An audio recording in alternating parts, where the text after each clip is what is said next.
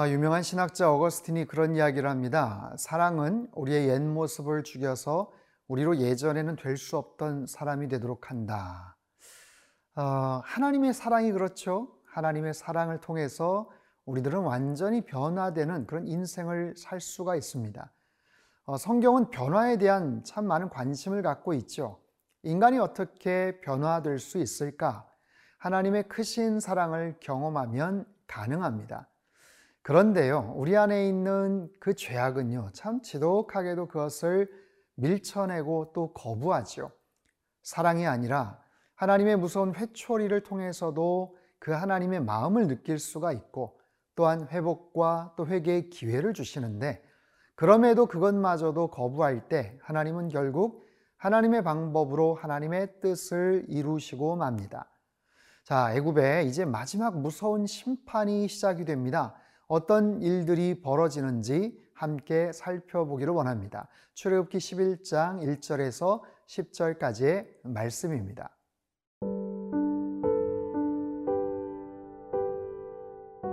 출애굽기 11장 1절에서 10절 말씀입니다.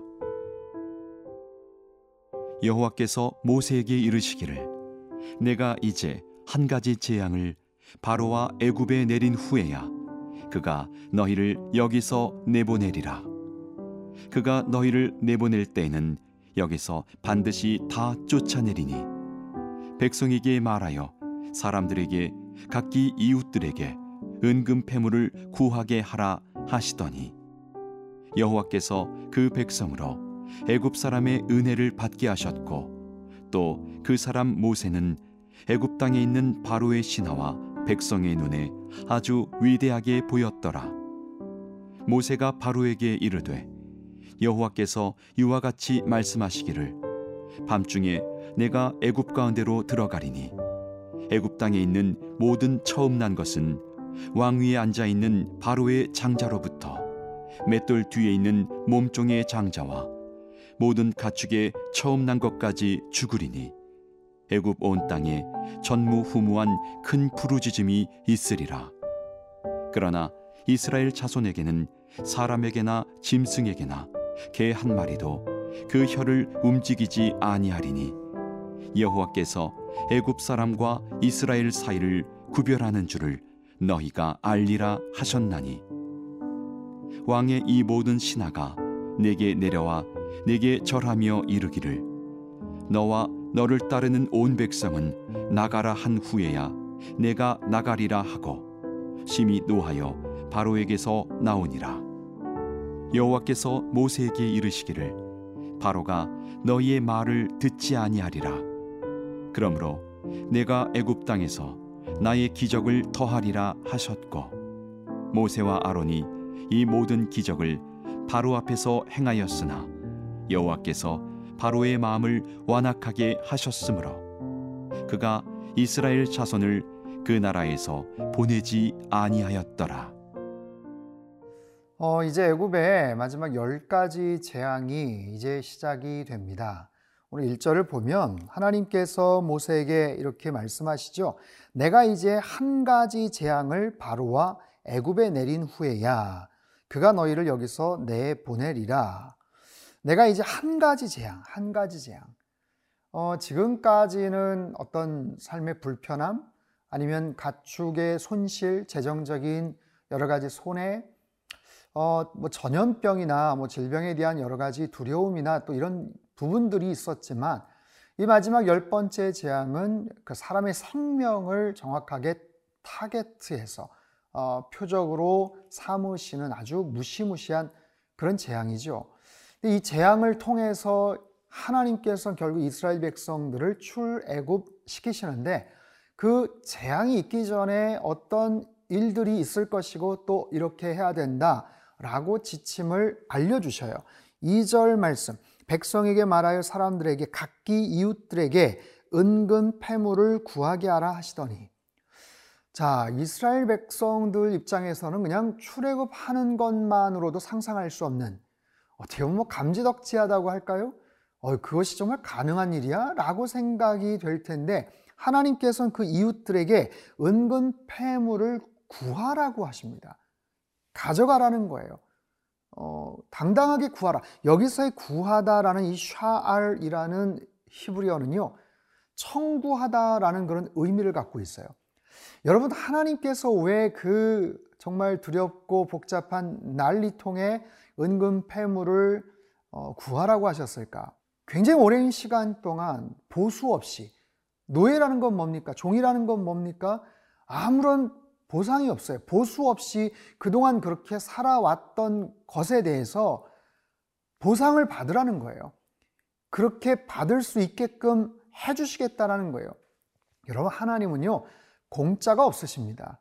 가장 정확하게 모든 것들을 다 계산하시고 또 결산하셔서 받게 하시고 또 거기에서 필요한 것들을 얻을 수 있게 하시죠. 신명기 15장 12절에서 14절 이런 말씀이 있어요. 내 동족 히브리 남자나 히브리 여자가 내게 팔렸다 하자 만일 여섯 해 동안 너를 섬겼거든 일곱째 해에 너는 그를 놓아 자유롭게 할 것이요 그를 놓아 자유하게 할 때에는 빈손으로 가게 하지 말고 내 양 무리 중에서와 타작 마당에서와 포도주 틀에서 그에게 후히 줄지니 곧 내 하나님 여호와께서 내게 복을 주신 대로 그에게 줄지니라. 어, 히브리 남자 또 여자 그 종살이를 하는 그런 노예들 만약에 풀려나고 자유를 준다고 할 때 절대로 섭섭하게 보내서는 안 된다는 거예요. 그냥 보내서는 더더욱 안 된다는 거예요. 후히 챙겨서 줘라. 보수를 반드시 받게끔 하라. 하나님께서는 바로 그런 의미에서 하나님의 계산법, 그들 이스라엘 백성들이 종살이하면서 그동안 억울하고 속상하게 일했던 모든 것에 대한 그 보상을 다 받게끔 하시더라라는 거예요. 3절 말씀 여호와께서 그 백성으로 애굽 사람의 은혜를 받게 하셨고 또 그 사람 모세는 애굽 땅에 있는 바로의 신하와 백성의 눈에 아주 위대하게 보였더라. 아, 여러분 저는 이 말씀을 읽으면서 굉장히 마음이 흥분이 돼요.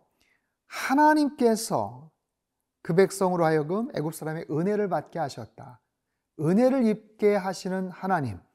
그래서 청구했더니 금은 폐물을 막 준 거예요. 그리고 모세는 애굽 땅에 있는 바로의 신하와 백성의 눈에 아주 위대하게 보였다. 하나님은 어떤 하나님? 우리에게 은혜를 받게도 하시고 우리를 위대하게 보이게도 하실 수 있는 그런 하나님이시다. 하나님은요, 하나님의 백성들이 시시하게 살기를 원치 않으십니다. 하나님께서 은혜를 베풀어 주셔요. 하나님께서 직접 베푸시는 은혜도 있지만 우리 주변 사람들을 통해서 은혜를 받게도 하십니다. 하나님은요, 하나님의 자녀들이 당당하게 자존감 넘치는 영적인 그런 모습으로 살아가기를 원하셔요. 여러분 그 하나님을 오늘도 신뢰하며 사시기를 바랍니다. 세상적인 방법이 아니라 인간적인 어떤 속물적 계산에 의해서가 아니라 하나님의 뜻 가운데서 이렇게 살면 하나님께서 생각하지도 못했던 그런 은혜를 또한 허락해 주시고 주변 사람들로 하여금 인정받게 하시고 높여주시는 그런 존귀히 여겨주시는 그런 귀하신 하나님임을 여러분 마음속에 새기시고 오늘도 말씀 가운데 승리하며 살아가시기를 주님의 이름으로 축원합니다.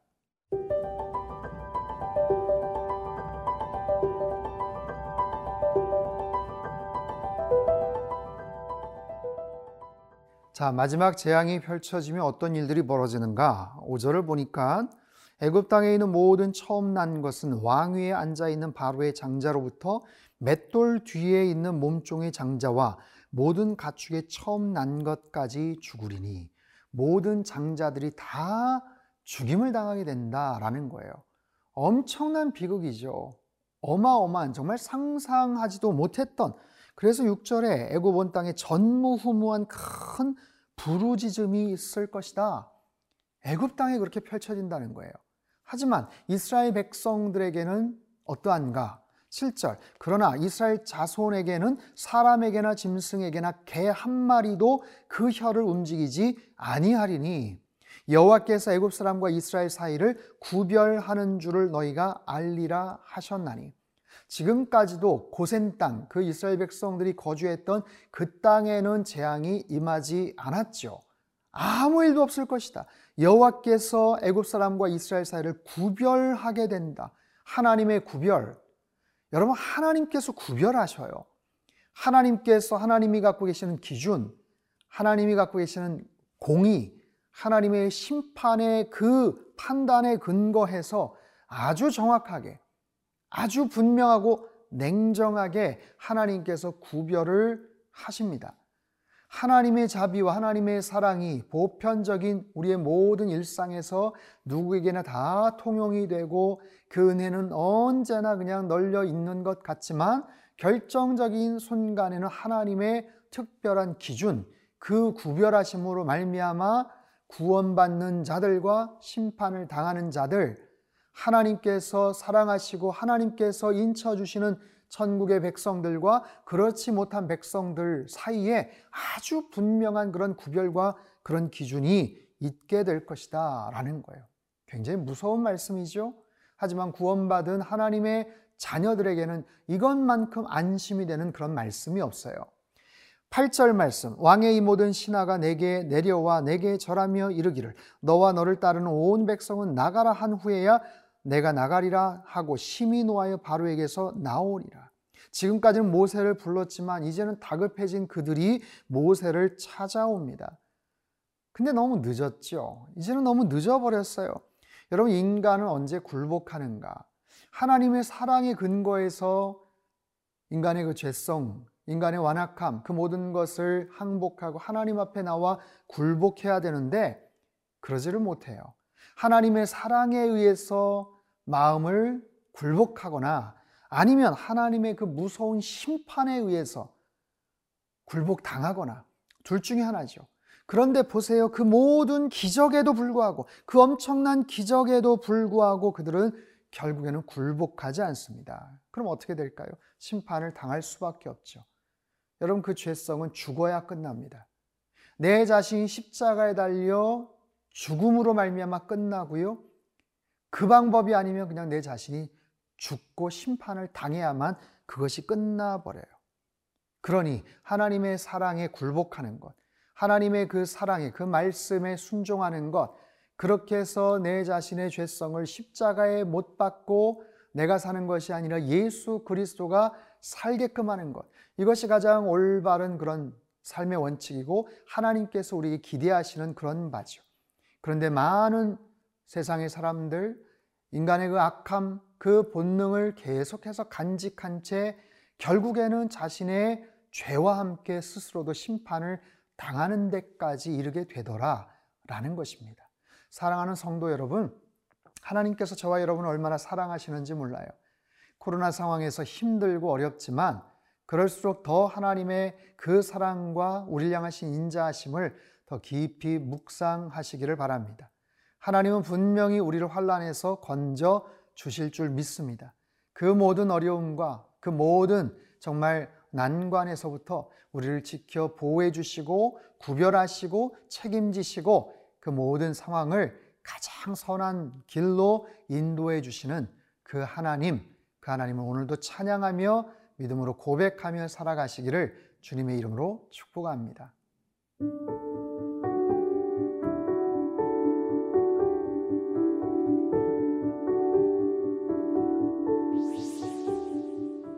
공의와 심판의 하나님 아버지, 말씀을 통해 우리 안에 있는 죄된 것들을 들여다봅니다. 악한 습관은 깨뜨려 주시고 정욕과 사악한 뜻을 제하여 주시어서 우리의 삶이 정오의 햇빛 같이 찬란하게 하여 주옵소서.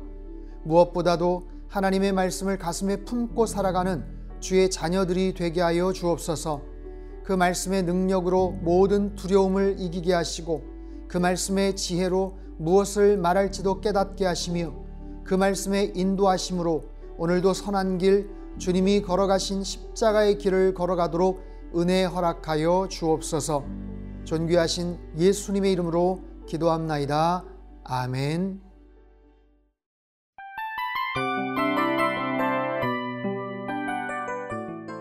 이 프로그램은 청취자 여러분의 소중한 후원으로 제작됩니다.